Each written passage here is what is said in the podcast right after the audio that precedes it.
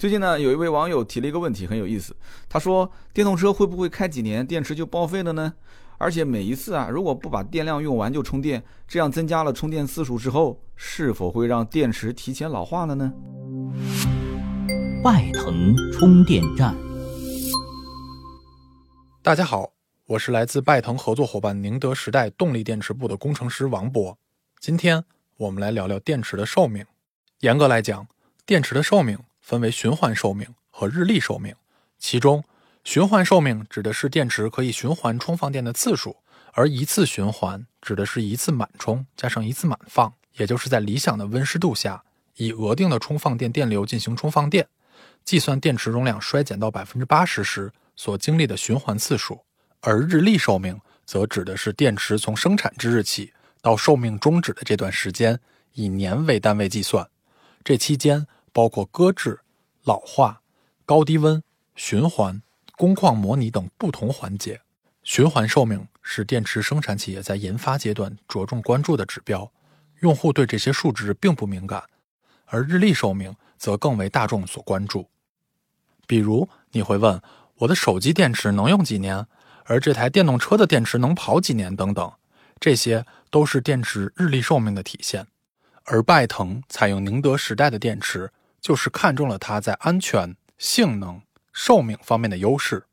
影响电池寿命的因素主要包括使用温度、充放电倍率和充放电的使用区间。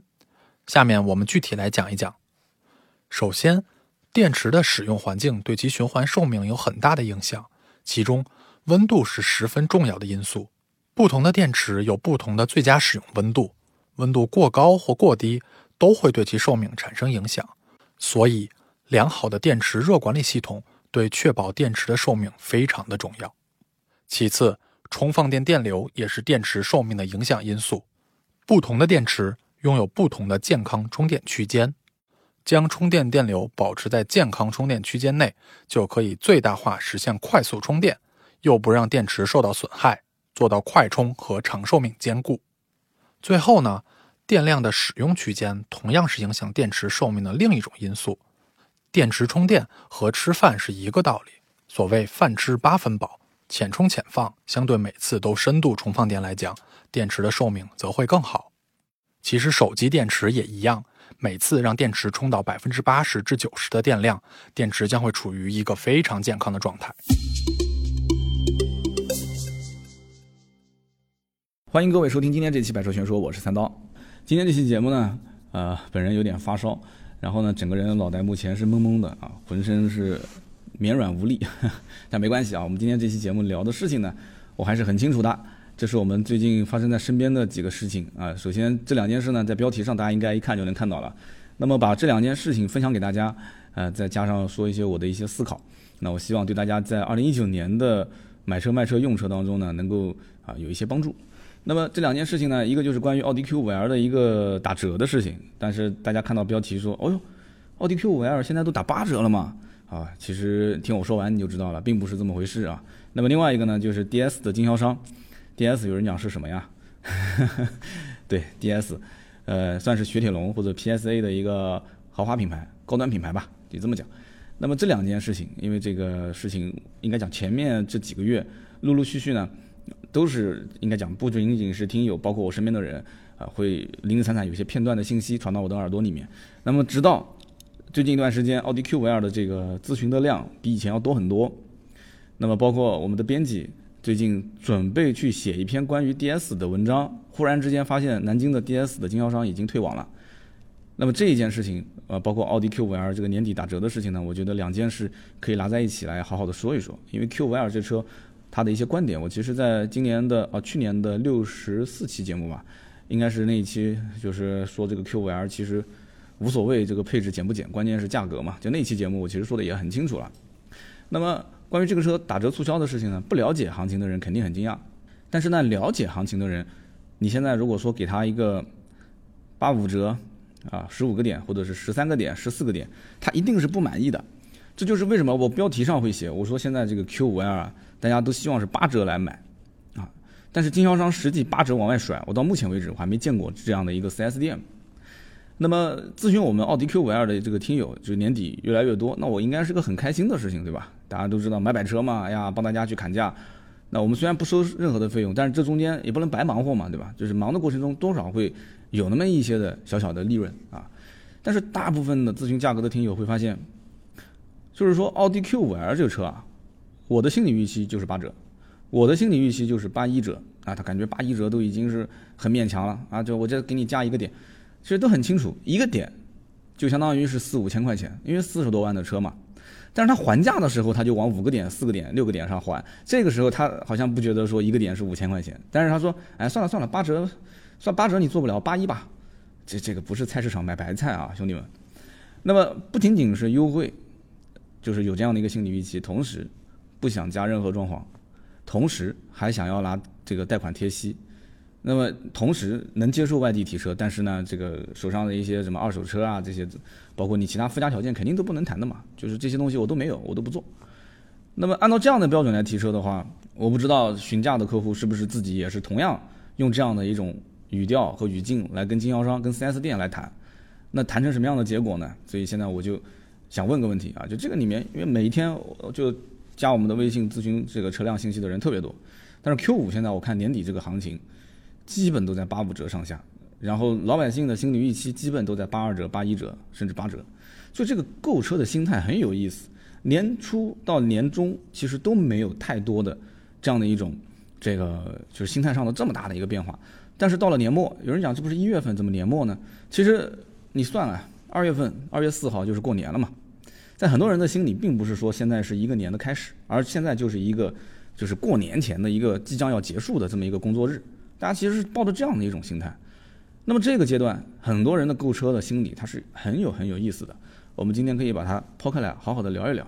那么为什么大家对于像 Q5L 这个车的心理预期那么高？同样的道理，其实可以延伸到其他很多车上，像沃尔沃的车啊、凯迪拉克的车啊。啊，前两天不是聊凯迪拉克嘛？那我曾经在这个迈锐宝 XL 这个车的那个文章里面，我写过一篇，就前几天嘛，我就说这个车呢年底了，对吧？大家都很忙。也没什么时间说三番五次的跑 4S 店，你给个一步到位的价格，那什么叫一步到位的价格呢？很多人理解就是你能不能优惠七万，这就是当时迈锐宝的那一期我的标题，对吧？就很多人是希望七万能优惠到这个价位，但是实际上呢，能优惠到六万多就已经很不错了，而绝大多数的行情其实是五万多块钱。那么马上二月四号要过年了，提新车这件事情其实对很多人来讲是刻不容缓的。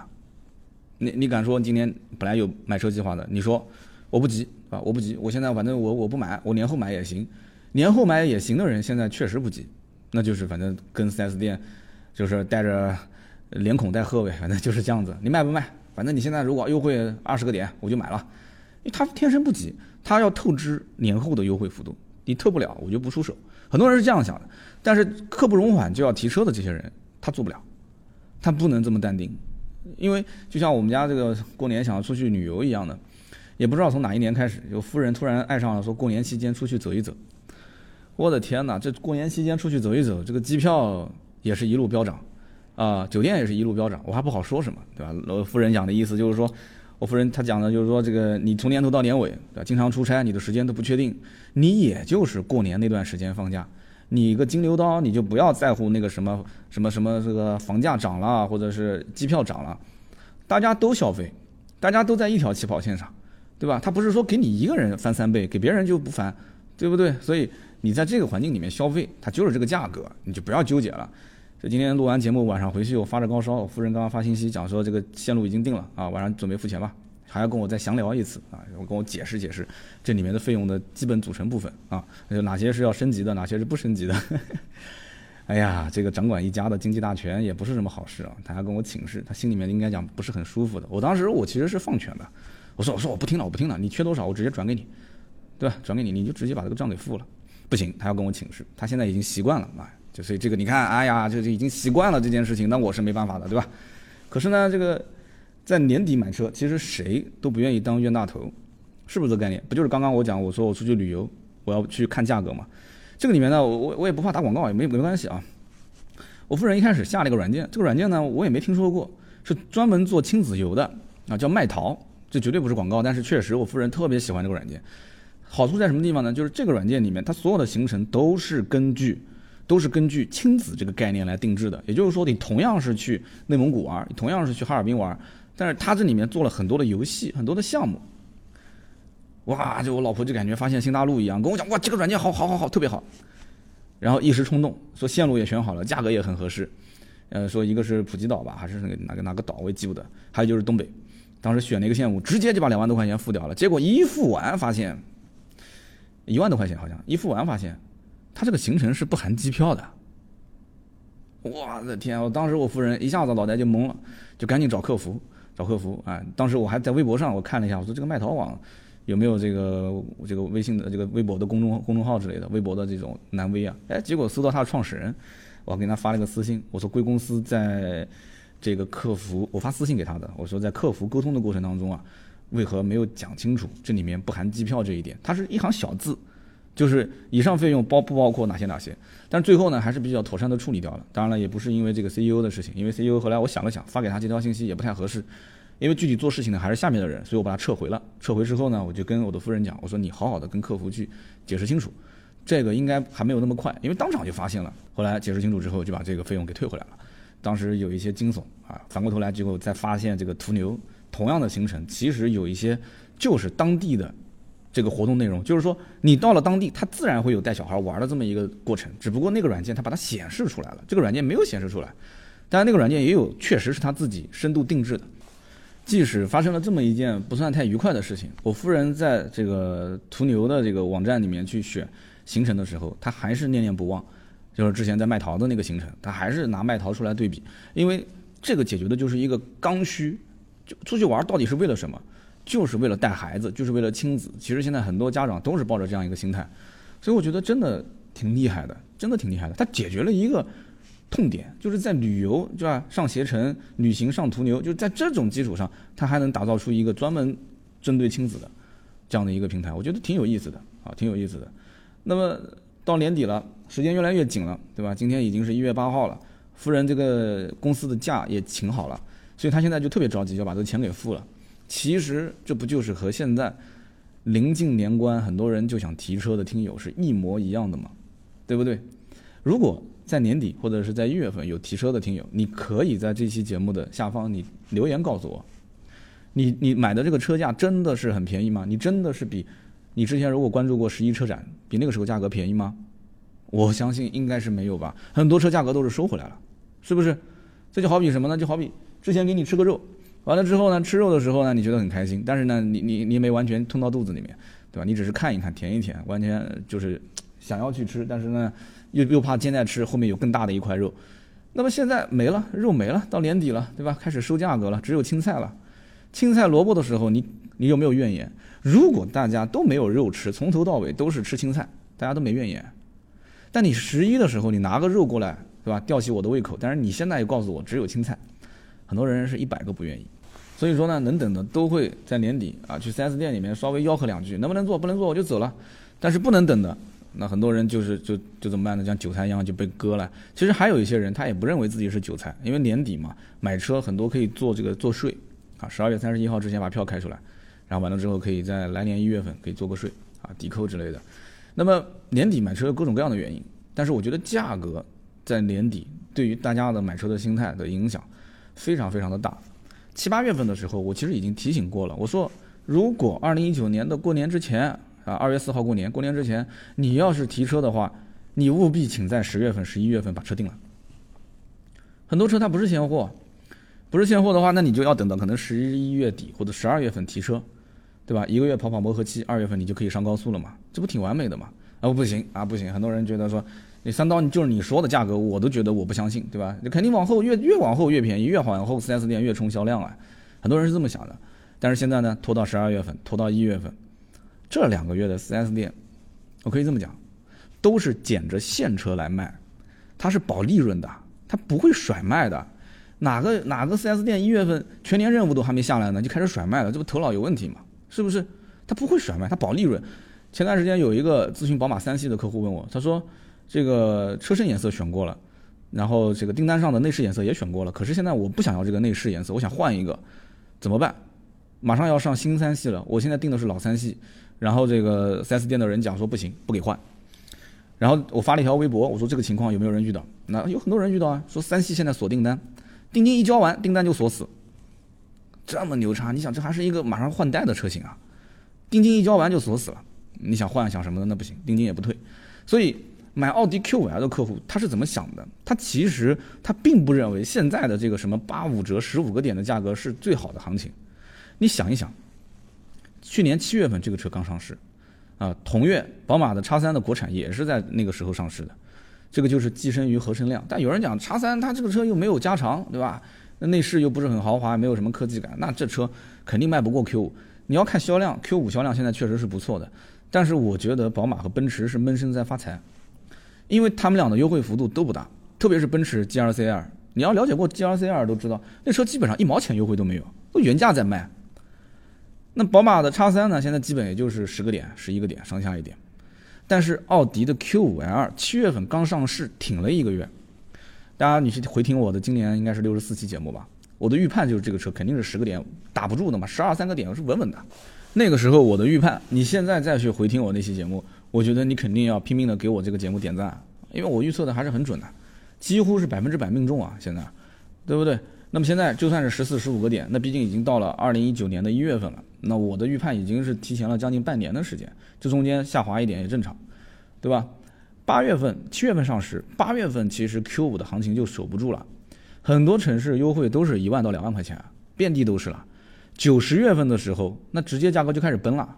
你可以看看奔驰 G R C L 什么时候上的，但是其实我个人觉得 G R C L 上市，非但没有让奥迪 Q 五 L 的价格往下掉。反而是让它价格回弹了一些。有人讲说，哎，怎么会出现这种情况？就是按照正常常规的逻辑，这个产品跟它是同级别竞争对手，那它产品力更强的话，那不就应该是把它直接替换掉吗？就 Q 五就卖不出去，然后奔驰 G L C L 就应该卖得好。其实并不是，为什么呢？你去问一个买 Q 五 L 的客户，你就知道了。Q 五 L 的客户啊，他一问，奔驰 G L C L 是原价，甚至还要加价。然后这个奥迪的呃这个宝马的叉三呢，基本上也没多少优惠，因为当时在八九月份的时候，叉三的行情也都是没有优惠，甚至还要加装潢。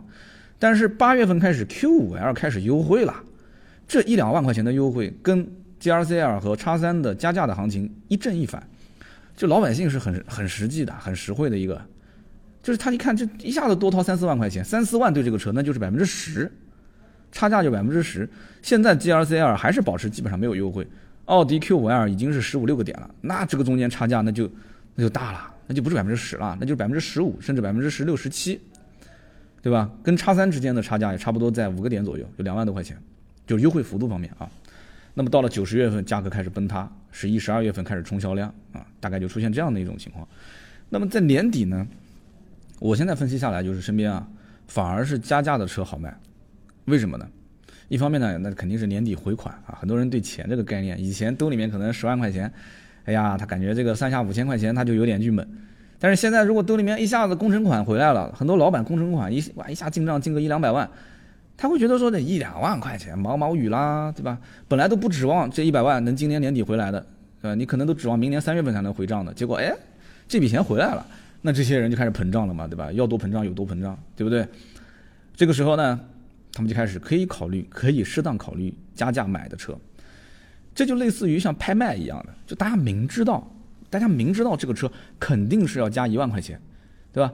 那么自己如果比别人要着急，对吧？你这就是膨胀啊，对吧？就是有钱就是要把它花掉，就摊牌了，对吧？我是亿万富翁摊牌了，那怎么办？他摊牌了，那那那就加呗，那加怎么加呢？4S 店说加一万五，我可以帮你从五个月变三个月，那不行，你还是不相信我，对吧？你还是不相信我，OK。我加个三万行吗？我的天，你有本事你这么去谈，那你绝对我跟你讲，4S 店把你像贵宾一样的接待啊！人家加一万，你说我加三万，而且是现金，不跟你谈虚的，什么加装潢这些不要，现金不用开票，对不对？你这样子就可以挤掉别人的订单，但是我肯定是不提倡的。但是没办法，4S 店就水深火热啊，现在啊，他先撤啊，所以这个时候你必须是，就是你接受这样一个所谓的比较公开、公平、公正的一个环境。有人讲说加价还公开、公平、公正啊？往往是这样的，优惠不透明，但是加价很透明。你不信，你去问问看呢。现在的市场上的这些加价的车辆，加价都很透明。你两家一跑，你就知道了加多少钱行情。往往就像拍卖一样，在这种比较公开的一个加价的幅度范围之内，你觉得钱不差钱，那你就买，很简单嘛。很多 4S 店你就觉得说他加一万块钱，你加一万五，你还要是加的是装潢，那对不起，那我处理之前那个订单客户的投诉和抱怨，成本那么高，我肯定不做嘛，对不对？但是重赏之下必有勇夫，就按我刚刚讲的，就给他整个三万现金，对吧？他如果是加一万装潢，你给他整三万现金，立刻给你变一辆车出来。你不要不相信，你不信你看，任何一家 4S 店，你别跟我说什么红色没有、白色没有、银色没有，都能有，可以有，绝对能有。你只要钱给到位，他就是给你从新疆调一台过来都可以，真的，对吧？这别的店调车无非就不算自己的销量，但把钱给挣了嘛。所以呢，这个大家一定要想清楚这一点啊，就是年底买车很多都是心态上的一些变化。前几天呢，我讲一个故事给大家听啊，就是有一位听友他付费咨询我买什么车呢？这个比较有钱的听友啊，他说我要买宝马的七三零尊享，九十一万八。他问了还不止一个问题，后来呢，我就跟他沟通啊，我就说这个。我查了一下价格行情啊，差不多七十万上下吧。如果你做不到七十万，你就来找我，对吧？结果第二天我们车行的人劈头盖脸，就是负责人把我骂了一塌糊涂，一顿臭骂。他说：“你每天就赚那十块钱付费问答，是不是赚的挺过瘾的？”啊，就开始上来就调侃我了。我说：“我这个是给听友的福利，对吧？十块钱一次，大家有价格咨询嘛，就毕竟每个人都来找我，我吃不消，对吧？”他说：“我不跟你扯这些，说你你你是不是？”这个宝马七系啊，有一个客户你报了六十七万到六十九万，我说我没啊，我肯定没啊，我肯定没啊。他说他说你自己回去听一下啊，就你回去听一下，七系的行情现在一天一个价，价格蹭蹭蹭的往上涨，就是优惠幅度收紧了嘛。然后回去我听了一下我的语音啊，我这个听了一下，的确，我当然是这么说的，我当时我自认为很聪明啊，我说这个全国的行情呢，最好的呢二十六到二十七个点，二十六到二十七个点基本就是六十七到六十九万啊。后来我就讲，我又补了一句，我生怕我说错了。我说，但是一般情况下的行情大概在二十二到二十三个点，所以全国各地的差价还是挺大的。那么这句话我最后收了一个尾，说啊，你谈不到七十，你来找我。那这个我觉得听友肯定觉得说三刀你这是忽悠我了，你肯定是有忽悠我的嫌疑，对吧？那我在此呢，首先诚挚的向我们的听友表示道歉。这个确实，我可能我这个自己觉得很聪明，但是，哎呀。我自己把自己给绕绕晕了。第二个呢，我也向我的车行合伙人道个歉啊！你看我这个在公开场合道歉，对吧？大家就不要不要不要有隔阂了嘛，就解除一下隔阂。在这个节目当中呢，我还是想跟大家沟通一个这个心态的问题：七十以内，六十七到六十九，真的能拿到这个车吗？啊，我当时其实我跟车行合伙人，我是跟大家这么讲的，我说你不要紧张嘛，正常沟通嘛。他说你知不知道我们的我们的这个就是那个小谋，就是我们销售。说打了多少个省的电话，一个省多少家宝马 4S 店，每一家电话打过去，一个一个的问，你想想看，而且包括宝马相应的区域的负责人，我们都全部沟通过了，沟通完沟通沟通来沟通去，就价格其实基本上已经差不多了，客户也都能接受了，咔嚓一个付费问答，你三刀来一句说七十以内能拿到，你让我们所有的心血全部是前功尽弃，你说这车要如果是挣钱那也就算了，我给他再让一些，关键问题是它基本上就是平进平出，因为七系在经销商手上。基本上哪个如果能把你如果年头到年尾能带个十几二十个七系客户，那你拿其他车价格其实也都很好。大家能理解我的意思吗？就七系其实它不仅仅是赚利润的一辆车，它其实哪怕一分钱不赚，它对于 4S 店、对于宝马店来讲，我们这个团队在他们心目中是有分量的。如果这一单一旦要做成的话，那么在这种情况下，我们价格其实给的非常非常好，他他也知道拿不到。但是呢，这里面还有一个小插曲，就是听友还和当地的二网去比价格。你说三刀这是不是二网？其实以前我还经常开口闭口啊，我们就是二网。但是从我现在角度来讲，我发现我跟二网的区别还是非常大的。首先，哪个二网能直接跟厂家、跟区域直接对接，能对话的？其次，我这里还是分线上和线下的服务流程，对吧？很多的一些这种二级经销商，他只有线下，在线下去完成所有的交易。再加上本来我还有一个媒体属性在这里面，对吧？这里面的信任背书，我觉得也值那么一点钱吧。所以，如果说这位听友也在听节目的话啊。如果你拿当地二网的价格来比我们的价格的话，对不起，这个单不做了，因为这个二级经销商的价格鱼龙混杂，这里面还涵盖了很多其他的一些费用，你你也不可能说跟我讲的那么清楚。4S 店的报价相对来讲清晰一些，那么这个单我们就就不做，对吧？就祝贺你，你拿的价格好，那是恭喜你。但是如果说你价格拿不好，在 4S 店你问不到这么低的价格，我要告诉你，我们报的价格是哪家 4S 店，我们这边后期都是会带你直接过去提的，是没有问题的，好不好？就插了一个题外话。所以这买买车到了年底，这个行情呢，心理预期跟实际的售价差别真的是挺大。那么大家奔着像奥迪 Q5 这个车八折去买的原因，我刚才前面其实已经提到了一点，就是想透支未来的降价幅度。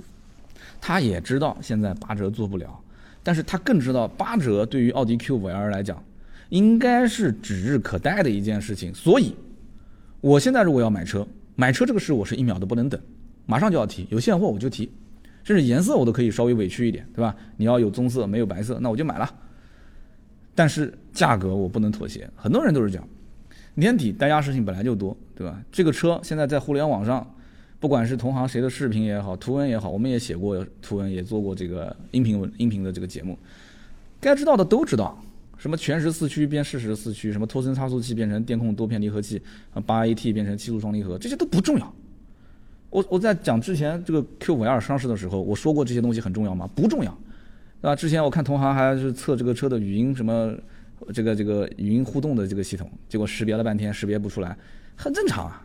还有中间那一块大的手写板，手写板的面积是变大了，但是你写中文识别度不高，也很正常啊。这些都很正常啊。这套系统到现在还是比较难用的，都很正常。但是在绝对优惠的面前，价格只要谈好，这只要是一辆奥迪挂着四个圈圈，对吧？只要是辆奥迪，是辆 Q5，是辆 SUV，是一辆能够在四十以内买到的 SUV，甚至四十冒一点点头。能够办好上路的，四十二万多那个版本卖的最好嘛？只要能四十二万多的版本能办好，在四十一左右上路啊，四十万多一点点，那这就是我的菜，就这么简单直白。很多人都是这么想的，就是说，如果 4S 店的客户和这家 4S 店销售或者是高层领导对未来都看空这款车，那这个车价格一定守不住，一定是守不住的。前不久。我参加一个活动，然后听闻了这个从原来某家奥迪 4S 店跳槽到某更豪华品牌 4S 店的一个员工，他跟我沟通讲，他说我原来在那家奥迪 4S 店，说你知道现在有多少人吗？我说一家奥迪店一年卖多少台？他说一年正常按照规划是两千多台。我两千多台正常两百多号人不正常吗？对吧？他说但实际卖卖不到，因为这家店已经真的是快。就感觉一口气喘不上来了。他说这家店上上下下前前后后不到五十个人。我说你太夸张了，怎么可能呢？这么大的一家店，上下三层楼，上下就几十号人，可能现在人更更少了。我估计到年底了，又离职了嘛，估计。而且他说这里面很多人都是拆迁户，都是过来养老的，啊，南京如果有了解的，我估计讲哪家你一听就知道了。那么这家店的价格还是瞎放，经常乱放。我上次是谁问了一个奥迪 A 四价格，南京的。结果跟我讲说，哎，这这个这个这个价格不好，那个南京某家店这价格特别好，那他报了个价格，我当时也很惊悚。大家听好，我用的是惊悚，不是惊讶，惊悚。这家店的价格已经是成为南京其他奥迪 4S 店的眼中钉，它就是一颗老鼠屎啊，已经是这样子了。这不是我说的，这是南京其他店的领导讲的啊，就是一颗老鼠屎。那么现在这家店在找人接手，他天生也就是破罐子破摔了。有有的有的客户可能想，南南京哪家店啊？哇，这么便宜，那我去买，可以，你去买没问题。但是。这里面呢，他也不傻，他也会套头套你很多将来就是预充值的东西，啊，预充值充完之后，这个店将来如果一旦就像理发一样的啊，前面充两千块钱，但是你拿的价格特别好，剪一次发只要五块钱、十块钱，充两万啊，充五千，你感觉哇，这是眼前利益已经是拿到了，对吧？但是以后一旦要是这里面背后老板一换，你的预充值还认不认？这个两说，你不要认为人家傻。啊，卖车的怎么会傻呢？你想一想，就是哪有这种便宜的白菜给你捡啊，对不对？再加上就是合格证的事情。之前合肥的一个听友买车，是买一辆什么车？卡罗拉还是雷凌啊？当时合肥有家 4S 店的老总，啊，那个老总是干嘛呢？好像是拿钱去放那个 P P to P 啊，去去理财，结果那个 P to P 公司黄了。结果那家店好像也是有大几十号、百来号人吧，就堵这个店啊，又没有合格证嘛，啊，因为资金链断掉了。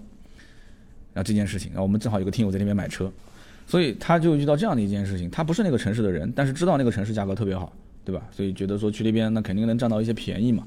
嗯，这个十分不巧，这家店的资金链就断了。那么南京也是一样，这家奥迪店我估计，哎，这口气不知道能喘到什么时候吧。那么说到这个经营不善，一边呢是退网的经销商，一边呢还在开新经销商。南京今年也开了很多新经销商，什么红旗啊这些。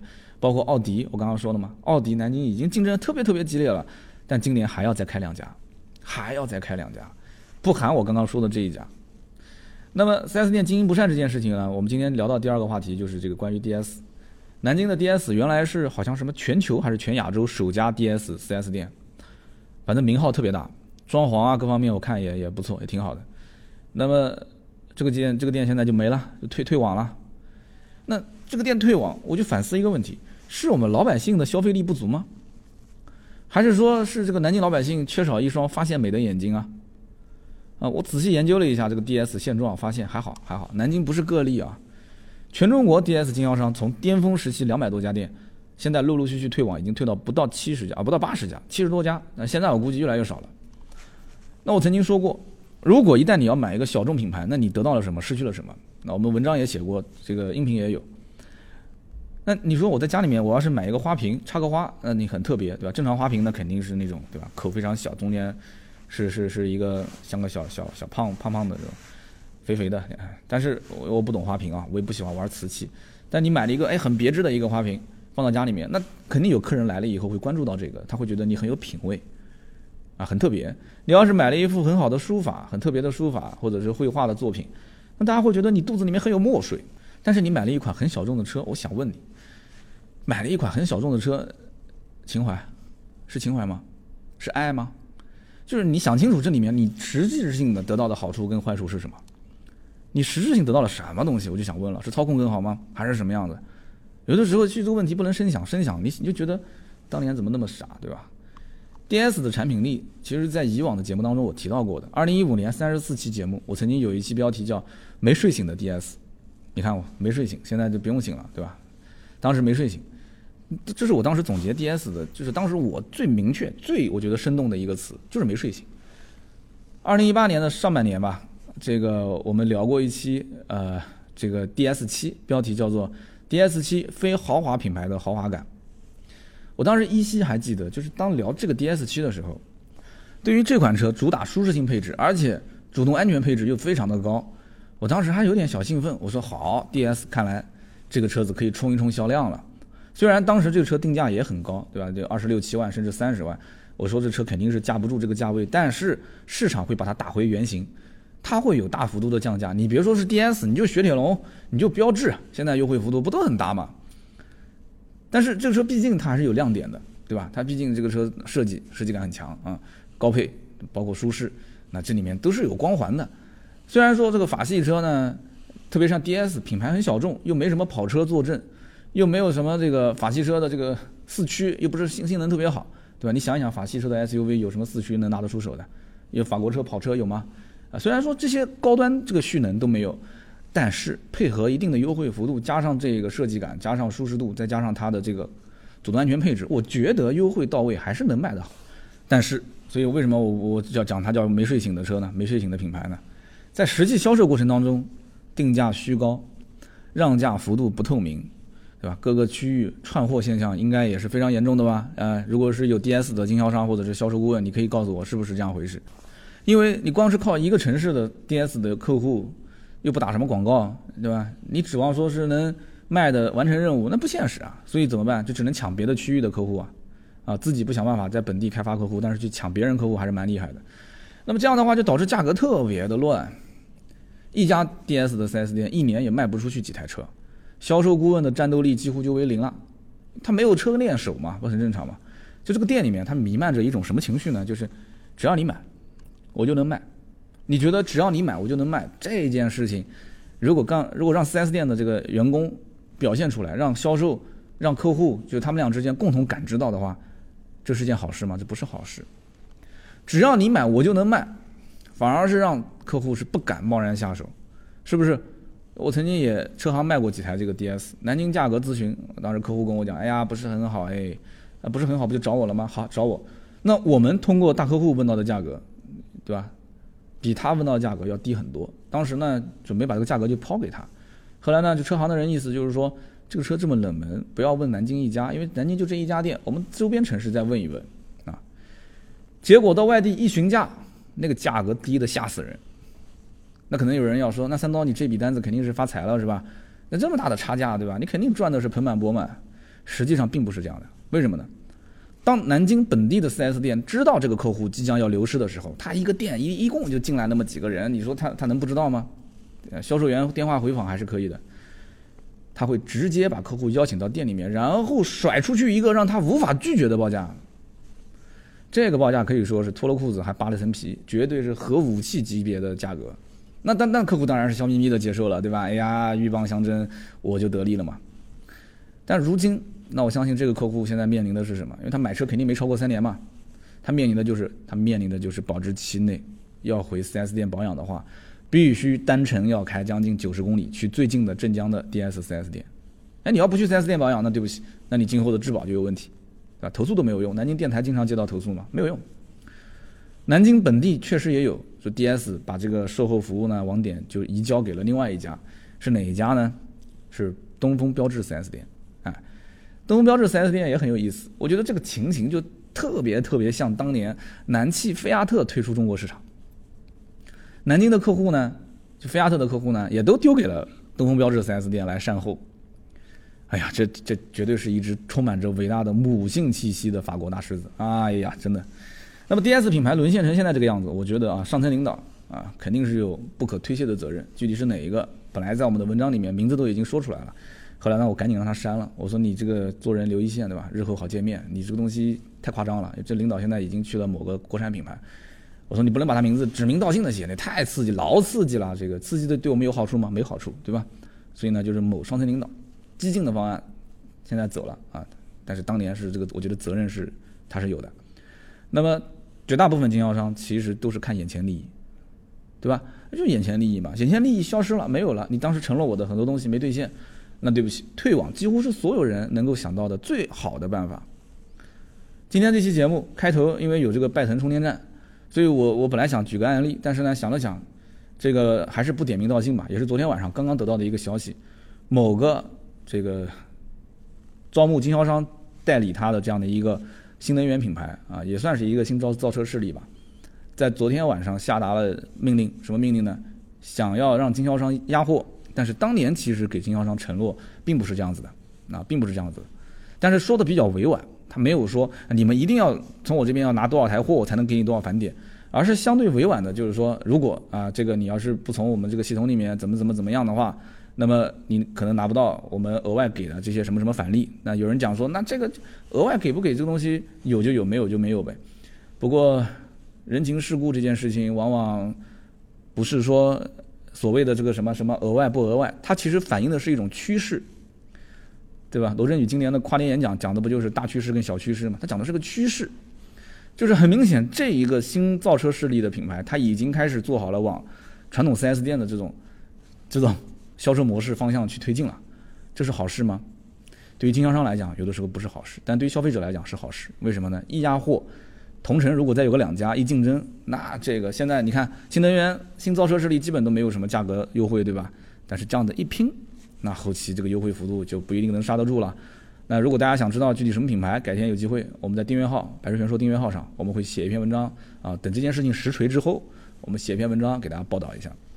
那么其实中国人买车的话，它的真相啊，我觉得用一句话就能总结，什么话呢？十万以下，国产车的天下。有人说废话，谁不知道呢？十万以下，但你不能这样子讲啊！十万以下那还有 Polo 呢，对吧？那还有飞度呢，对不对？但是你要看整体的销量，十万以下是国产的天下，十到三十万是大众的天下。这个话我说的一点都不绝对。你看销量排行榜，今年的、去年的、大前年的、前年的，你全去看，你全去看，没问题。十到三十万是大众的天下，三十万到五十万。是奥迪的天下，五十万到一百万是宝马的天下，一百到一百五十万，奔驰，啊，那你也可以说有什么路虎啊这些，但是从量上来讲的话，奔驰 S 级一百到一百五轿车毫无疑问，妥妥的好卖，从来都没有难卖过。所以我们再重新捋一遍啊，十万以下国产天下，国产就像什么吉利啊、奇瑞啊、长安啊这些，比亚迪啊都卖的还不错。十到三十万大众的天下，三十到五十万。啊，奥迪的天下。哦，对了，十万以下还有哈佛，你看把我们金主爸爸给忘了。十万以下还有哈佛啊，哎呀，这个舔的是有点过了啊。三十到五十万是奥迪的天下，五十到一百万是宝马的天下，一百到一百五十万奔驰的天下。如果谁不服，就去查查历年来的这个销量数据，对吧？哈佛那个也不算舔，对吧？你去看一下子国产 SUV 的销量排行榜，你自然就发现了，它就是那么高嘛，对吧？你就说它油耗高一点，那这个问题工程师会解决的嘛，别急啊，慢慢来。所以这个大趋势。没有过一丝一毫的改变，但是呢，就像罗振宇讲的那个跨年演讲，大趋势和小趋势，大趋势很多人不一定能感知得到，对吧？你什么大众卖得好，宝马、奥迪卖得好，跟我有什么关系？没关系，对吧？我就是要买林肯，我就是要买捷豹，我就是要买，对吧？丰田，我就是要买什么什么，这个我觉得怎么说呢？小趋势是真正影响到每个人的。那这次罗振宇的跨年演讲，说实话，废话我觉得比以前要多很多。我发现就是所有脱口秀啊，就往后走，基本都是废话越来越多。但是他举的那些例子，我觉得是活生生的案例，而且对我有非常非常大的启发。所以以后有机会呢，我们图文包括我们这个音频，跟大家好好的分享分享。那么节目最后可能有人要问我说：“哎，你这个节目里面今天提到了奥迪 Q 五 L，你怎么不比一下奔驰 G R C R、宝马的 X3 呢？对不对？你怎么不把这里面的长宽高数据拿出来一个一个的对比呢？”大家还我还是那句话，大家你可以去问一问啊，身边买奥迪 Q5L 的人，如果说奔驰 GLC-L 这个车不是原价卖，不是加价卖，他还会坚持买奥迪 Q5L 吗？啊，如果奔驰的 GLC-L 优惠也是十五个点，他买什么车？你问他，你可以问一下。如果说宝马的国产的 X3 叉三这个车，它不是说只优惠个两三万、三四万块钱，而是说迅速的优惠到了六万到七万，跟着奥迪 Q5L 同步，你也可以问问身边的人，他还会选择买奥迪 Q5L 不买宝马的叉三吗？什么外形、内饰、性能、配置，在年底，我说的是年底啊，在年底买车的这一部分人眼里面都不是第一位的，第一位的是什么？第一位的是能买到一台符合我心理价位的豪车，这才是最关键的。赶紧出手，赶紧买，买完停在我们家车位上。很多人都是这么想的。但是什么叫做符合我心理价位的豪车？就前面这个前缀，什么叫符合我心理价位？在年底，我今天这一期完整的节目，其实给大家分析的还算是，还我觉得还算是比较透彻了吧，对吧？包括 DS 的这个呃退网，大面积的退网，两百多家店退到还剩七十多家店，包括我刚刚说的奥迪的某些经销商。对吧？经这个经济方面可能也是资金链有点问题，你就能看到，其实年底啊，真的是众生的这种百态啊，还是值得我们去关注的。好的，那么以上就是今天节目所有的内容啊。很抱歉，我这发高烧，所以呢，今天节目可能讲的语速有点慢，然后呢，可能大家听到有鼻音啊，说话各方面嗓子不是很好啊。感谢各位的收听和陪伴。那么关于 DS 退网的事件呢，我们的微信订阅号“百车全说”，大家可以搜一下，七号、八号两篇文章。订阅号真的值得一读，我觉得都是我们很用心、很用心，偏偏都是一个字一个字打出来的文章，而且这里面绝大部分是跟我们的呃音频是不相冲突的，都是新的原创的内容，而且我们也调整了一次，就是这个编辑也换过一次。我们现在这个新的编辑是从国外留学回来的，那么整体的上一篇 DS 退网大家也看到了阅读量，对吧？他这个文章的写法，我觉得有点类似于。真的有点类似于这种科班出身的，有点像什么界面啊这一类的新闻记者啊。当然了，他是大学刚毕业，也没那么多的经验，还需要慢慢的调教。那么这里面大部分还有我我的文章，我的文章基本就是分析一些车的买和卖之间的价位的一个呃判断吧，一个预判，包括我们平时生活当中遇到的一些事情，会写成一个故事分享给大家。那么今天这一篇呃音频节目的文稿，我们也会在一月十号发在我们的微信订阅号上。那么九号呢？七号、八号是 DS 对吧？九号呢会是我们的国民车顾问，啊，大家喜爱的这个牌牌又过来逗你们开心了。那么点赞评论呢是对我们最大的支持。好了，在每期节目的留言区，我们也会抽三位赠送价值一百六十八元的芥末绿燃油添加剂啊，芥末绿燃油添加剂一瓶，读的还算清楚吧？好，那么回看上一期节目的留言，上一期节目呢，第一位叫做钟爱医生 so 啊，钟爱医生 so，他说啊，我先点个赞。刀刀哥今天这期节目说的是叉 T 四，那么首先凯迪拉克这个品牌我也不是很感冒，但是我现在真的是感冒了啊，我这 鼻子感冒，所以因此这个内容我也没有怎么认真听，我就听到刀哥讲说这个 ATS-L 的优惠啊，当时很兴奋，但是后来三刀又突然开了个车，呃，而且还开了不止一次。那么今年这个节目我觉得你算是开了一个好头，那我现在开的是一个美系车，我以后我再也不开美系车了。那么希望三刀能够说一说旅行车。上期节目留言，三刀分析，呃，希望他分三刀分析一下这个奥迪的 A 六 Road 跟沃尔沃的 V 九 V 九零 CC，个人偏偏向于沃尔沃这个车。那么最近重读旅行车，期望能打醒。这个名字我觉得有点熟悉，而且之前咨询我旅行车的人好像，我不知道是不是你，也是最后的这个收尾的一句话就是求打醒。我就想问一句，为什么你喜欢旅行车要别人帮你打醒呢？那喜欢就买呗。对不对？这不就是回到我刚刚前面说的调性的问题上了吗？V 九零 CC 我觉得是一个产品品质非常不错的车。你看它那个后备箱的那个盖板升起来，底下还有个液压支撑杆，哇，那个我觉得做工真的是不惜血本啊。但是呢，它这个内饰可能在科技感、豪华程度上来讲，跟奥迪的 A 六 Allroad 还有点差别。那这两个车，我觉得你感兴趣，如果大家都感兴趣的话，那我们改天我们就聊一聊，好吧？这两个车确实好像比较的人都很多。那么再加上上期节目的这个关于开车的问题，我觉得。还好吧。这个就是比方说这个美系的片子呢，可能相对来讲就是比较直接粗暴一些；日本片呢就感情细腻一些。这一个个的，你们都怎么了？你们都这这怎么了？这不就是讲的美国大片跟日本的那种生活片吗？对不对？很正常的。我还跟你们说了要支持正版，去电影院看嘛，对吧？哎呀，你们真的是，对吧？你我知道你是都想去花花幼儿园的车，对吧？这不是去幼儿园的车，我懂。但你们个个都是老司机，不要驾照你都能上车开，我跟你说真的。那我说这个车是双引号啊，当然开车一定要有驾照，这个作为一个主播还是要提醒一下。我觉得吧，就是一个个其实都是老司机，只不过就在这个评论区里面呢，就装啊，就是拼命的装。就像我们今天分享一句话给大家啊，心灵鸡汤，我先干为敬啊。这句话怎么讲呢？也是逻辑思维里面当时跨年讲的一句话，说，呃，我们在朋友圈里面什么又佛又丧，但是在收藏夹里面天天向上。这句话大家能听得懂啊？啊，我们在朋友圈里面是又佛又丧，但是在收藏夹里面天天向上，就是往往就是我们自己。就像那些学霸一样的，对吧？啊，我们对外的发的都是一些这个感觉好像这些八卦文章特别抢人眼球的，但是自己其实背后还是在积极上进的，这是个好事，我觉得好事。那么下面一位听友的名字叫 Big Hammer 啊，这是大悍马是吧？幺幺幺，他说三刀你说的没错，美国人对于后排空间确实没有什么硬性的要求，美国的千人拥有率基本上已经到达人手一部车，甚至甚至都不止一部的这个地步。美国人呢对于后排空间的需求。如果要大的话，那基本都是家庭主妇，呃，要照顾好几个孩子。那么这样的家庭主妇，其实他们更亲密的是什么呢？是 MPV。所以像美版塞纳那个车，哇，空间就非常大。那么至于其他的车，包括有一些中低档车，后排就那么回事，意思意思就行了。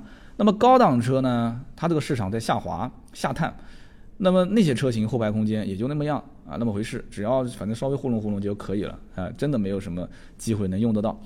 那我不知道这听友是不是在美国啊？其实在中国不加长就不现实的啊，这个是市场上的一个非常非常女士不爽的良药啊！只要加长销量就上去，不加长销量就下滑，产品再好没有用。那么下面这位听友叫做 Fan Coco F A N C O C O，他说啊，非常赞同三刀说的凯迪拉克后排问题。我坐过朋友的 A T S R，还没有我七万多的森雅 R 七感觉后排舒服啊，这是我个人拙见啊。我估计你朋友听到要气死啊！他说：“三刀，你有没有觉得现在影响凯迪拉克的，除了这些后排空间什么的，还有这个品牌形象？就凯迪拉克感觉在国内就被贴上了像什么土豪啊、暴发户啊，啊，包括就是通用都是油老虎啊，都是这些印象。那么毕竟呢，老百姓大多数其实对于豪华品牌并不了解，对吧？他们只知道像 BBA 这些车，这是他们对于豪华品牌的印象。